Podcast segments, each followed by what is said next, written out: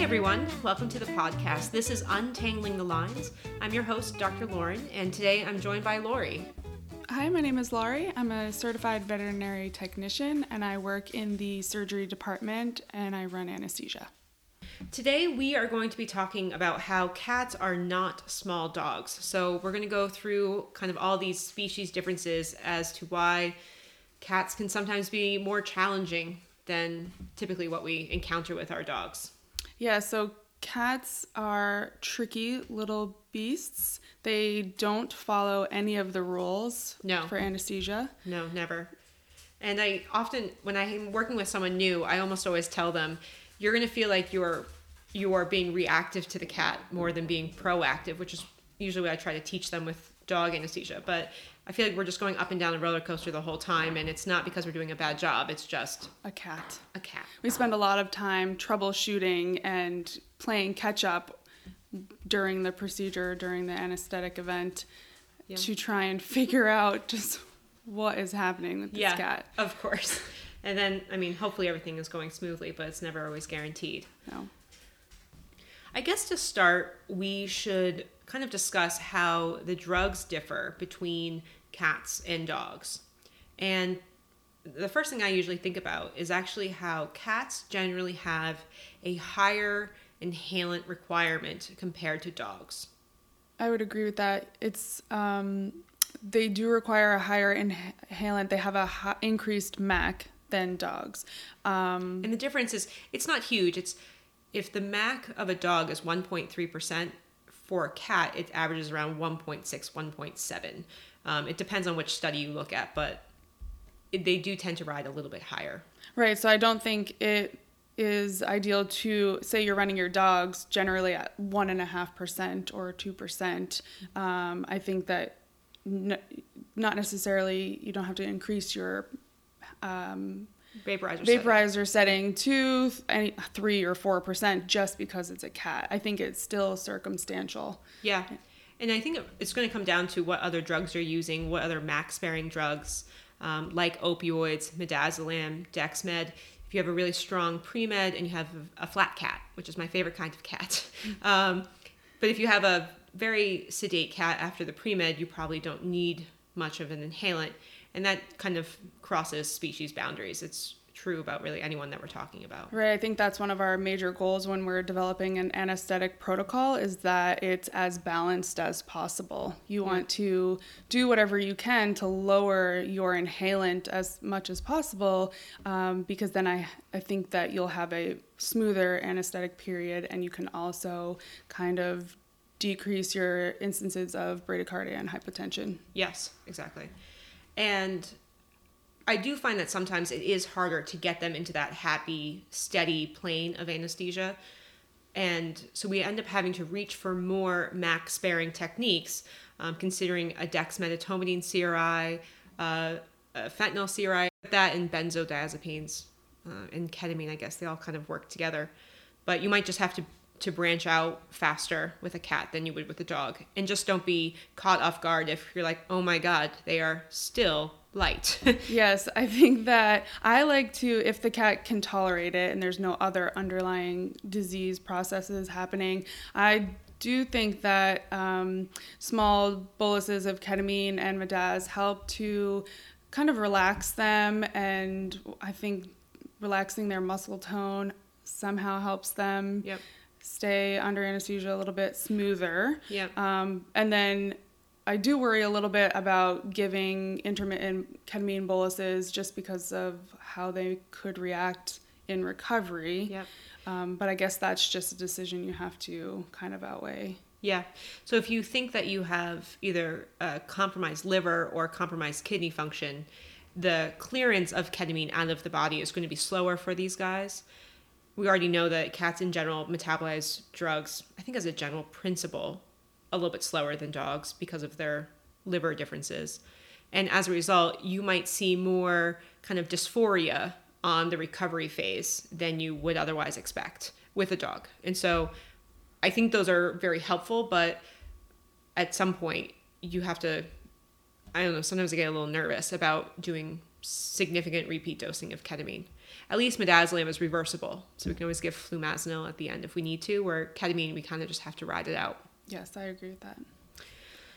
So moving on, the other thing that's important to discuss with cats is that they do have a decreased toxic threshold or a decreased maximal dose for local anesthetics compared to dogs. So we often run our dogs with a lidocaine CRI. I think FLK is very common. I love using lidocaine CRIs in dogs with any kind of GI procedures. But in cats, it's really just not an option. And mostly because they aren't able to metabolize that lidocaine, and they are more likely to have cardiac and CNS toxicity with these common lidocaine CRI doses. Yeah, it's nice in dogs to be able to have that lidocaine CRI. I know that I use that all the time, especially for GI, like you said. And it is, it does make it a little bit more challenging in cats because you don't have that CRI, extra CRI. Lidocaine is just so useful.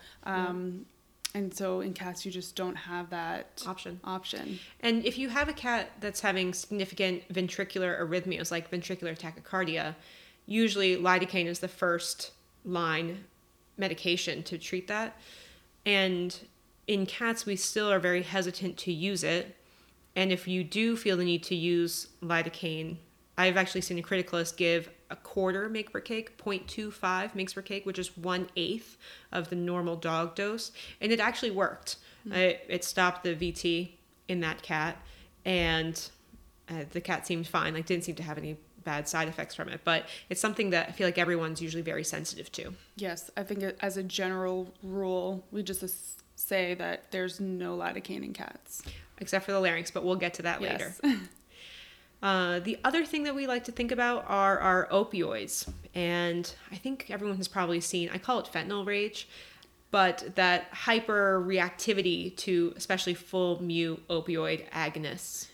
So that includes your hydromorphone, morphine, fentanyl, really high dose of fentanyl. I guess that's also can be true of methadone. Yeah, it's that typical behavior where I think everybody has seen it, where the cat basically like can grab a hold of your arm and with all claws out, or just manically running around its cage, rubbing up on the bars. Yeah, that kind of behavior. Yeah, it's almost like a dysphoria in a way. A dysphoria, and an almost like they need to get away from whatever stimuli they have going on.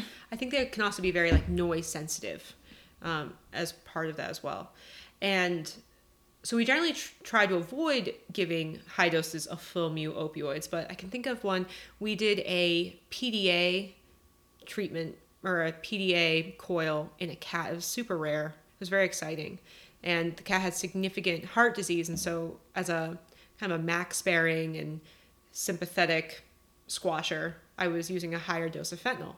And then on the recovery side, I had forgotten, in our hubbub of moving to radiology and confirming coil placement and all this stuff, I had forgotten at just how much fentanyl I had given that cat.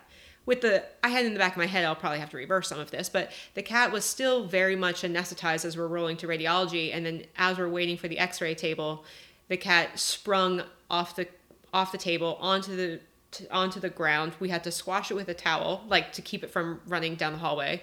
And in the meantime, I had the cat's claws and teeth like gum deep in my hand. I was just, after doing this cardiac procedure, I didn't want to drop this cardiac cat, but it was the fentanyl rage. And I still have scars on my arm from that time. And I use it as an education tool now. Whereas I remind kind of the younger anesthetist that be careful of fentanyl rage because it's real. It's very much real. Yeah, I think that in these cats that are more compromised, less healthy cardiac cats, I'm thinking of hyperthyroid cats, where your drug usage is limited as far as sedatives goes. So you really, I think we rely more on using an opioid to kind of give us a little bit of sedation in those cats. especially if the cat is acting bright and alert, responsive, because you can also get that from midazolam. Absolutely. If you give midazolam to a young, healthy cat, the cat's going to shoot up to the ceiling. Yes. Before it gets sedate enough. Yes, exactly. So I think in those less healthy cats, our sedative effects we have just not as many good options as we would in dogs. Yeah, they're just more challenging. Absolutely. The other thing to think about with opioids in cats is they have a higher rate of hyperthermia, so increased body temperatures with our opioids. And it's not just full muse. It's morphine, hydromorphone, and buprenorphine. And from our previous podcast, remember that buprenorphine is a partial mu agonist. And sometimes this hyperthermia can be pretty severe. Yeah, I think I remember seeing or hearing you can get sometimes a temperature of 103, 104. And I've seen 106. Okay, and I think sometimes the first question is, okay, well, what have they gotten for drugs? I think Buprenex is a very common post-surgery analgesia for cats. And a lot of the times we'll say, oh, okay, they got Buprenex. Yeah.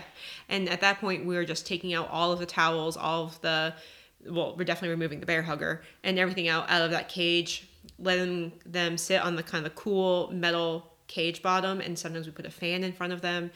And unfortunately, we don't really know why this happens. It actually is also seen with ketamine in cats as well.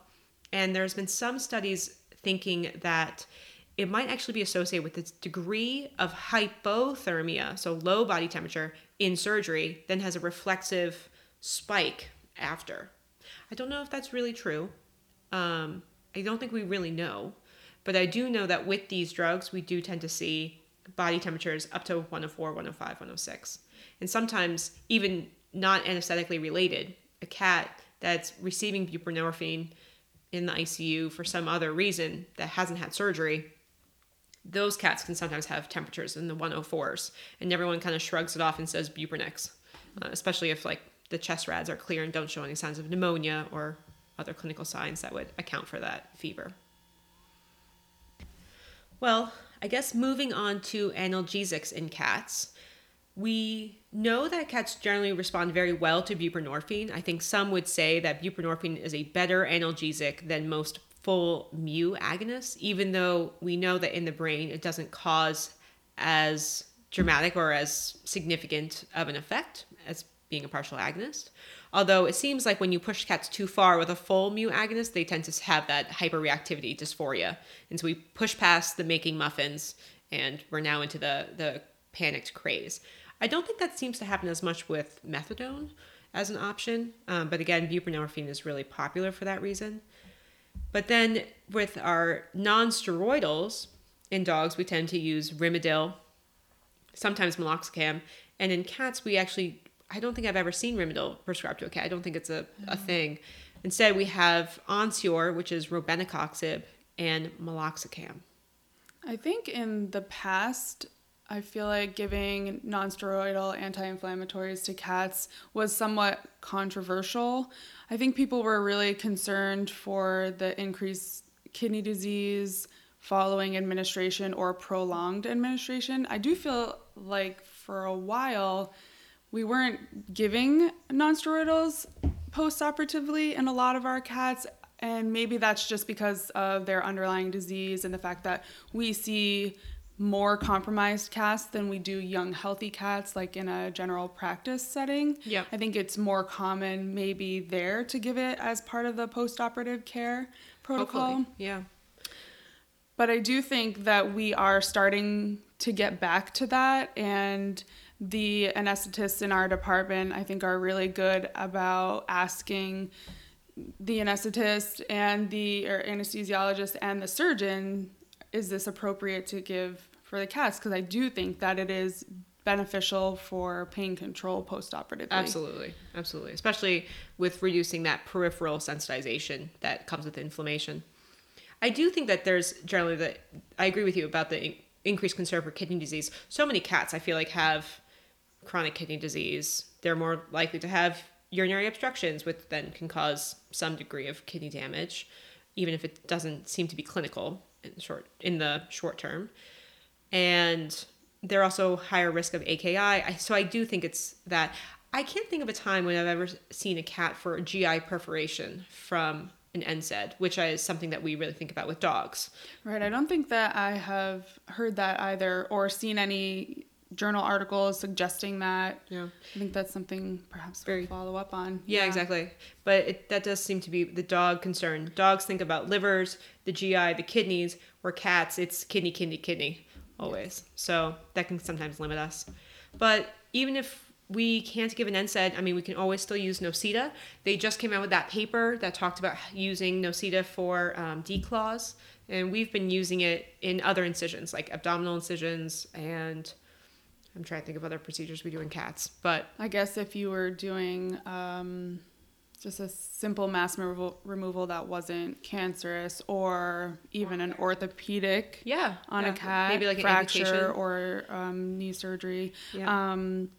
Yeah. So the Nocita, now that they've published that paper about it being useful in cats, so it is a liposomal bupivacaine that's good for up to 72 hours. Yep. I think that is very helpful, especially for pain scoring your patients overnight and the next day. Mm-hmm. I think they are a lot more comfortable, especially in the area around the incision. Yep. I think that helps them get back to a more normal state faster. Yeah. So they're requiring less opioids, which means that potentially they're eating faster, and then we can get them home faster. Especially because we know opioids can work really funky in cats. Yes. So being able to avoid that is awesome. And I know earlier we were talking about the increased sensitivity of cats to local anesthetics, and that is true of bupivacaine as well. However, because of the way that it's stored, the bupivacaine is actually released much slower than if you just gave a single IV bolus or even a sub Q kind of like linear infiltration. Like if you think about how people do line blocks, for example, with a local block. By doing Nocita without liposomes and the way that they degrade slower, you actually get much less plasma concentrations or systemic concentrations of the local anesthetic, which keeps it still being safe for use in cats, which is really cool and really awesome. It's finally we have an option for cats, which is great.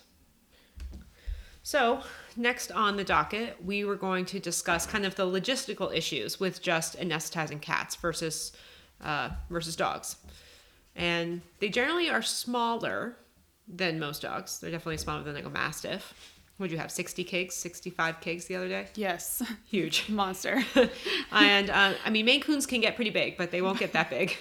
And with that, they tend to be at a greater hypothermia risk, especially with open body cavities. So, but I guess that's even true about 2 kg Yorkies, but just a matter of size. Yeah, they lose heat very quickly, you know, within the first 10 minutes of inducing under anesthesia. I do think so. Having warmies and some kind of a underbody warming system is very helpful, and just keeping track of the temperatures.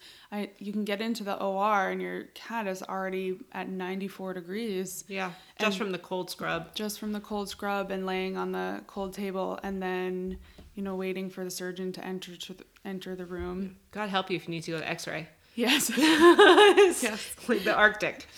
For some reason, that table just zaps all the heat out of them.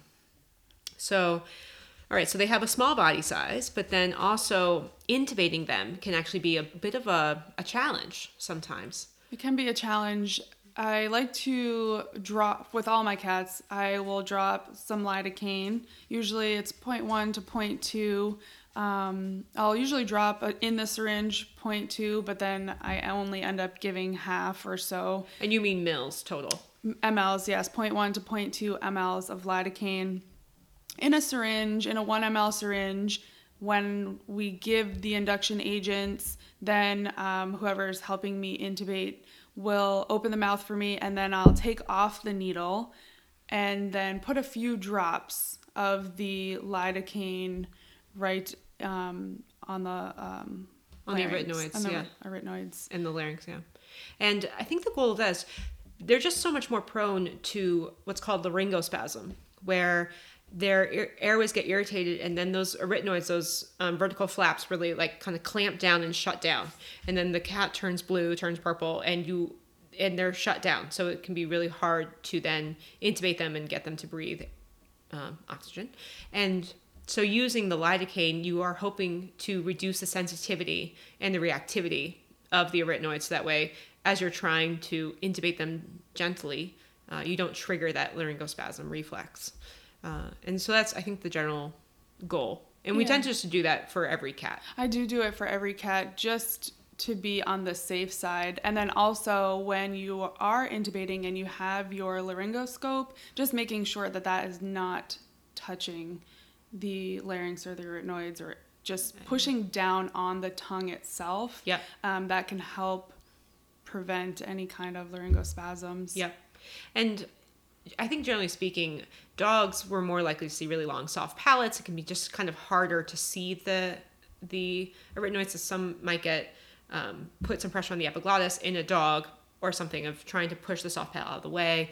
And I don't think that's ever really necessary to cat. No, I don't think that's an issue. Even in your brachycephalic cats, I don't think that's really a concern. Yeah. So with that, you also want to make sure that when you go to intubate that they are sufficiently anesthetized at the time. So if they're still licking, if they're still chewing, and you're trying to put the lidocaine on the larynx at that point, they are still not anesthetized enough to tolerate an intubation. And having the patients to make sure that they are truly fully anesthetized at that point can be actually really worth it.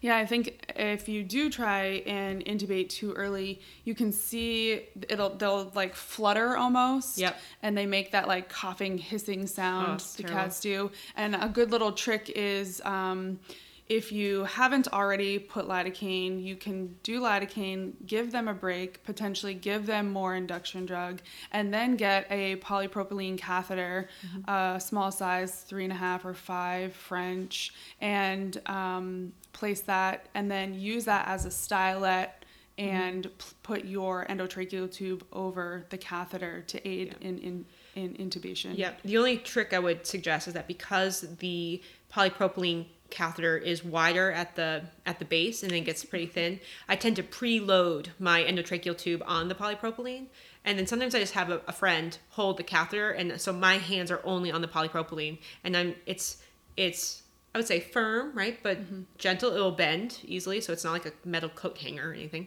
and it's tiny. And also sometimes I find that the cat's mouth is so small that once I put the laryngoscope in and then my endotracheal tube, I can't see anything, and I can't see the airway. And so it almost becomes a little bit of a blind intubation.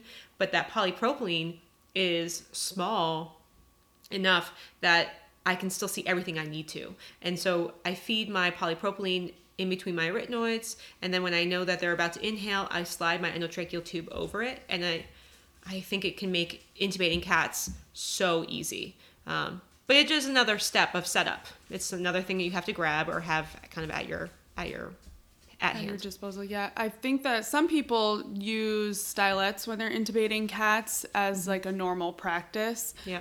And just making sure that the bottom of the stylet is not exposed past your endotracheal tube. Yep. You don't want to cause like a true like almost like a wire stylet. Yeah. Exactly, a wire stylet. So I tend to not use that as my first line. Yeah. I'd always just... But what we're describing here is not actually using the polypropylene as a true stylet. We are using it like it's called a bougie, bougie. And that's almost... It's more like a guide tube where you're placing the smaller tube into the trachea as a guide for the endotracheal tube to slide over it. Exactly. And it's just different. But when you use that, you want to make sure, again, it's something that won't damage the trachea. But the polypropylene, especially these tiny ones, are so flimsy. Mm-hmm. They also make a professional device. It's called a Cook Airway Exchanger. And I do love them so much. I do too.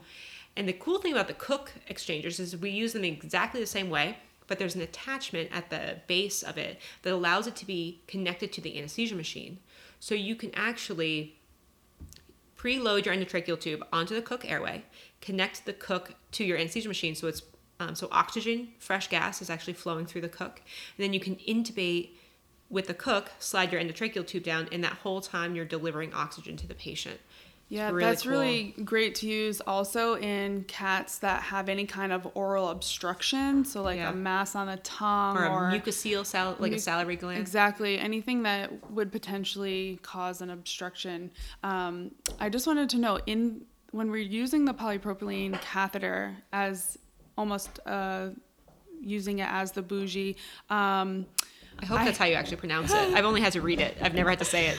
I have seen people where they cut the wider tip off, and that makes me a little bit nervous because then it's the same diameter all the way down, and like, what are the chances you would potentially lose that or drop it? Oh, I don't know. I mean, at least the cat's trachea is pretty short, so it shouldn't go, and those polypropylenes are really long. But that's a good point. I worry about that sometimes if we had dogs that have like airway obstructions, and we'll use we have true like long Cook Airway Exchangers for these big guys and big tubes. But I do worry about that with them, especially with the hand over. But yeah, hopefully it's a good point. Mm-hmm. So, okay. So laryngospasm is definitely a concern. Actually, there are some people who will paralyze their cat as they're going to intubate it. That always makes me very nervous, because then what if intubation doesn't go well, and now you have a cat that's not breathing and has no way of... People are scrambling for a ventilator, and that sounds like a mess. But maybe it works in your practice if you're used to it, but that's one way to avoid laryngospasm, although that to me seems like a high risk, maybe high reward, but high risk.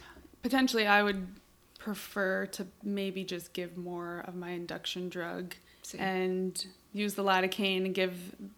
a few seconds for that to kick in and try again. Yep. There is actually, there's some studies showing that there actually is an increased mortality with intubating cats for very short procedures, because this risk of laryngospasm can be so significant in them. So if what you're doing is literally only going to last 10 or 15 minutes and you're not suspicious that this cat either has a mass in the airway that's going to cause airway obstruction, or is a relatively low risk for regurgitation, like it's not a stomach foreign body, then there's some evidence suggesting that maybe not intubating and just using a flow-by with a mask or a cone might be preferred. Would you say that that is recommended in minor procedures, say like a small laceration repair that's... maybe only first layer of skin or so. Yeah. Or, you know, small bite wounds that aren't infiltrating or anything like that. Yeah. Yeah. I think that's probably ideal. Sometimes we'll do it for quick CTs where it really is not worth the risk to the trachea, the risk to the larynx, if it's going to be a 4-minute diagnostic procedure. But just having that as an idea. There is a thing called a V-gel, which is, they make that for rabbits, they make it for a couple things, but it's a plastic airway thing. It has this kind of cool tip at the end. It's like, I think it's green for cats, or maybe it's purple for rabbits. I can't remember exactly. And it slides up over the larynx and actually plugs the esophagus with the end part. And there's a hole that allows the cat to breathe through this tube. And there's a CO2 attachment. And it's all very cool. And so you don't actually have to intubate the cat. It's called almost like a laryngeal mask airway, or an LMA that they use in people. And you can positive pressure ventilate through it if you had to, which is really cool. But if they do spasm, it's not really going to help you. In that case, you would want an actual endotracheal tube. Mm-hmm. So but it's something for a short procedure. It's something that you can use, which is kind of cool. I think it's important to note one of the probably major risks of intubating a cat is moving them around afterwards. We've seen a great deal of laryngeal tears, or... Well, we haven't seen a great deal of them. Well, tracheal tears, I meant. Yeah. Well, we get like one a year, which feels like really... It does feel like a lot for us. It's a lot for us. It's scoping and exploring and intubating and extubating and intubating. Yeah. They're hard to find. They can be. And it's kind of... I always feel like we like to think that we're always doing good for our patients, and if we cause iatrogenic trauma to them while they're under our care, I think everyone takes it very seriously, and everyone gets a little disappointed with themselves because it just doesn't feel good. No, so just being extra careful unplugging your endotracheal tube from the breathing circuit when you are rotating them, yep. Or just moving their head gently and making sure the tube goes with you yeah. when you're turning so yep. that it's not twisting in the airway. Yep, exactly. Sometimes it's not even just going from lateral to dorsal recumbency, but it's, let's say, hey, can we scoop the body down? Like 6 inches or something, because we're just going to, like, awkward position. And so then the prep person then takes the body and moves the body really quickly instead of having that coordinated, okay, did you disconnect? I mean, everyone's mm-hmm. being very aware of not moving. They're so small that everything's so connected, where a big dog, you can kind of shift the hips and, you know, nothing in the front of the body even notices. But that's really not true with cats. So that's a great point. I think that is a perfect segue to kind of our last little section here in talking about anesthetic complications. So, one, these guys are at a greater risk of, well, feline asthma is just a thing. So they're more prone to bronchoconstriction. And I think that if I do see hypoxemia in a cat, so the pulse ox starts to drop, I am just pretty quick to reach for a bronchodilator like terbutaline. Mm-hmm. And that's 0.01 mgs per kg, IM or sub Q. I've had to use that a couple times and it has saved me. The cat would, the SpO2 kind of would be hanging around 94, maybe 95, and it gets better, a little bit better when you do some, a little bit of breath holding. Yeah. But then when you stop, it goes back down. Yep. They're just not maintaining it on their own like they yep. should be, because they are on supplemental oxygen yep. and there's no other reason yeah. for that to happen. Exactly. Always really when cool. I'm looking through a history, if I ever see any kind of note of feline asthma, even if the owner's potentially, even if the cat's not being treated, the owners don't mention it, but right. you do see it maybe like back in the history. Yep. That's something to consider, and just having your terbutaline ready. Yeah, just bring it in the OR with you. Is a great help. Yeah, of course. The other thing that cats tend to deal with is heart disease, and I think most notably hypertrophic cardiomyopathy, or HCM. And I feel like what I've heard is that 50% of cats that have a murmur have HCM, and the other 50% are actually totally normal. It's a physiologic murmur. 50% of cats that don't have a murmur are normal, and the other half have HCM. So unless you have essentially an echo, if your cat has a murmur or no murmur, it doesn't necessarily mean anything. But there apparently, I've actually just learned this recently, there's a cardiac troponin test, or a CTN1, I think is what they call it. And that actually lets you know if there's heart damage and if the heart is angry. So maybe if in your practice you don't have the access to an echo, you could run this test to try to see if your cat has HCM or not. I think as a general rule in our practice, if there is a heart murmur present and the owners are electing not to do an echo and not to work it up, we just assume this cat has cardiac disease and treat it with cardiac safe drugs. Of course. Regardless. Yeah, exactly. So, and what does this all mean? So hypertrophic cardiomyopathy is when the heart muscle grows excessively and the muscle walls themselves get thicker and thicker. And instead of growing outwards, it actually grows inwards, and it makes the interior chamber smaller and smaller and smaller. And unfortunately, that muscle growth is not matched by increased like coronary perfusion. And so you tend to have a greater kind of oxygen demand by the heart, but not necessarily as much oxygen supply. So in the result, you can start to see greater cardiac ischemia or hypoxia. And then with that, as it gets severe, you might even start to see VPCs or kind of ectopic beats. And that usually is a good signal that you have some significant heart disease going on in this patient. So what do we do when we have a patient that we think has HCM? One thing, we want to try to avoid increasing our cardiac demand, right? So we want to avoid excessively high heart rates. Does that mean that we tolerate a heart rate of 60 in cats? No, we do not. We try to keep it at least in triple digits, but we want to avoid a heart rate of 220, 240, especially under anesthesia. That's a lot of workload on the heart. Yep. On the already thickened, diseased heart. I think that when the walls are thickened like that, it not only increases your oxygen demand, but also your volume is potentially less. Yep. The amount of volume that's allowed to be in the heart at one time. Yep. So I think that then they can tend to have like contractility issues. Well, they tend to have very strong contractility where they have a hard time relaxing and allowing the influx of blood. So I think in these guys, big boluses or can be a problem. I mean, if you have a lacerated aorta and the cat is bleeding out, you still have to replace that blood loss, right? Mm-hmm.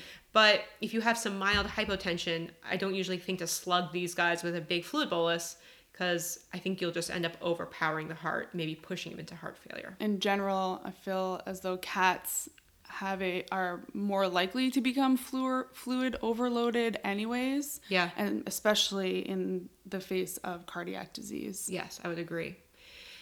We also try to avoid any kind of increases in sympathetic tone, so that fight or flight response.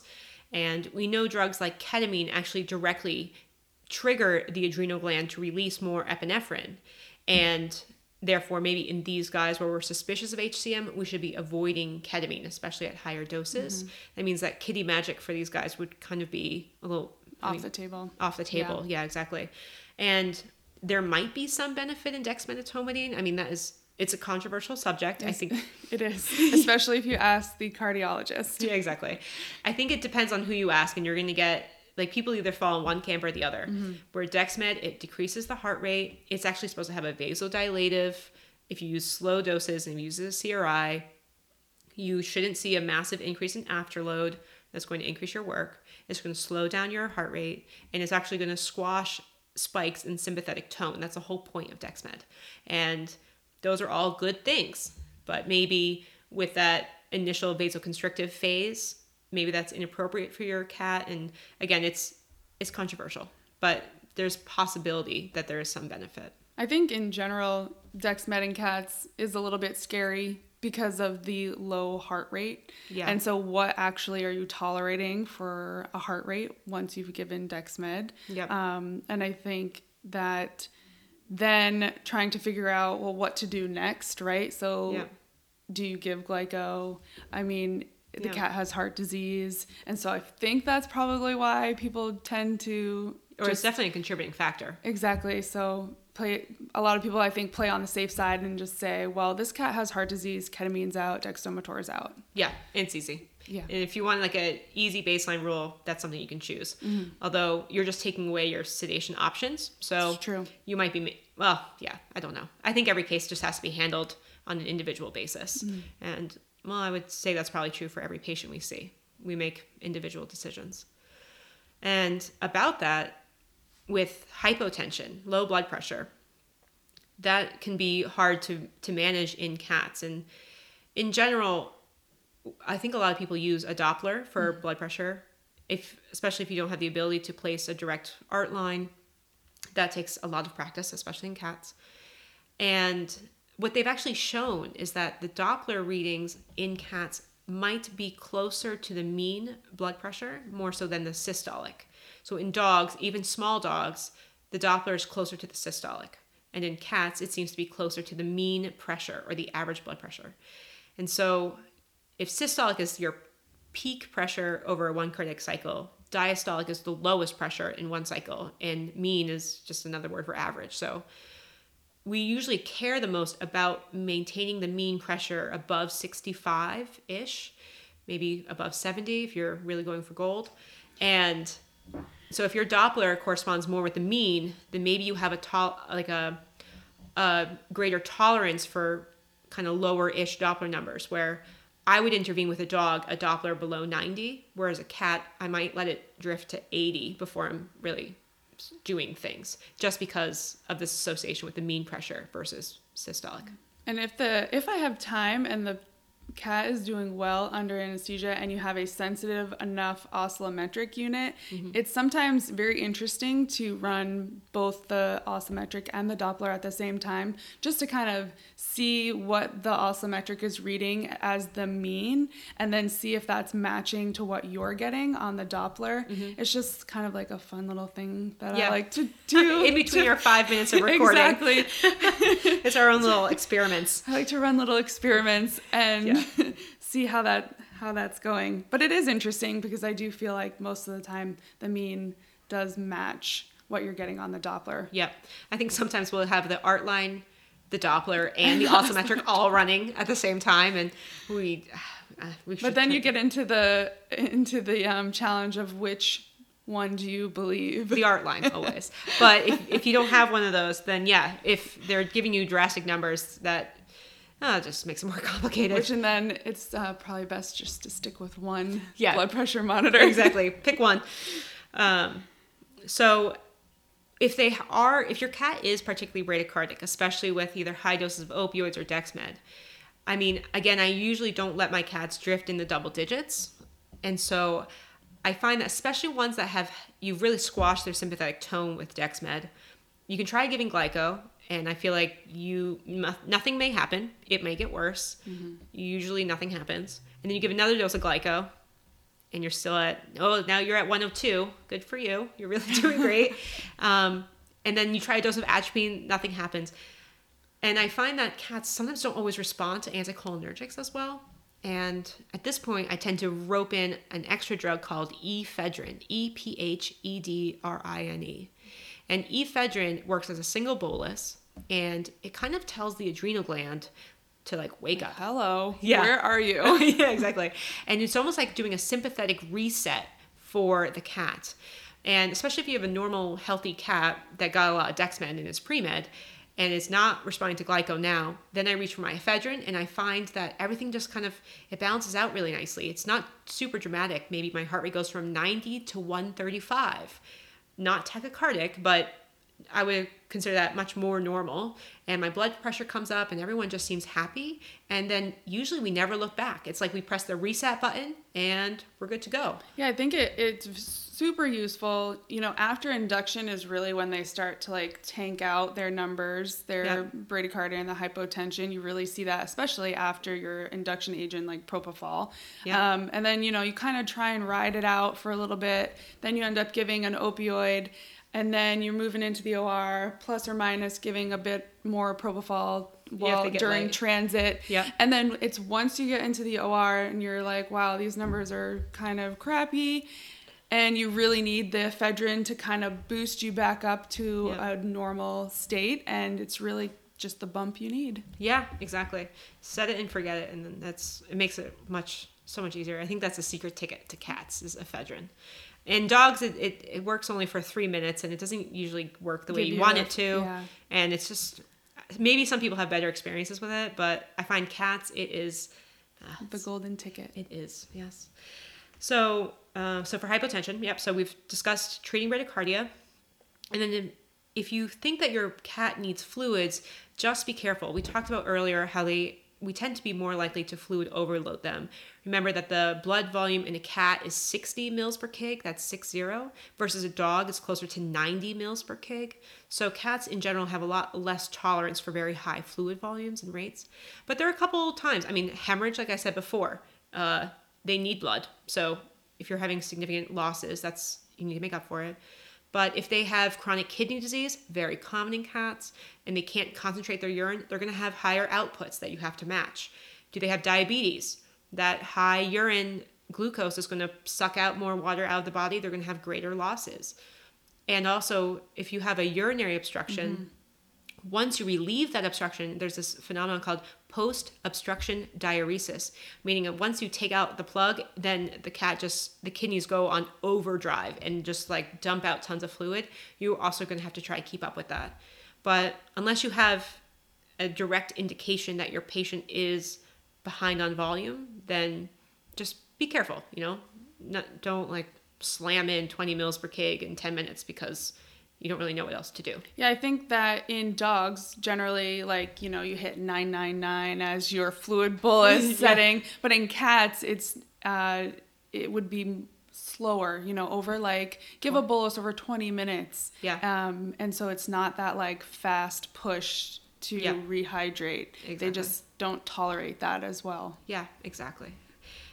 Well, I think that essentially wraps up what we were going to talk about today with our cats. And I think there's a lot of things to remember. They, you know, they tolerate opioids a little bit differently. They tend to kind of need more balanced anesthetic protocols because they tend to have a greater inhalant requirement. We have to be careful about intubating these guys and any kind of manipulation of the trachea because they can spasm really easily and they're also more prone to trauma.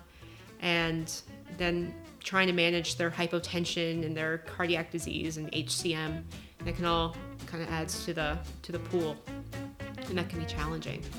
But we want to thank you guys for listening today, and we look forward to talking with you next time. Thank you very much.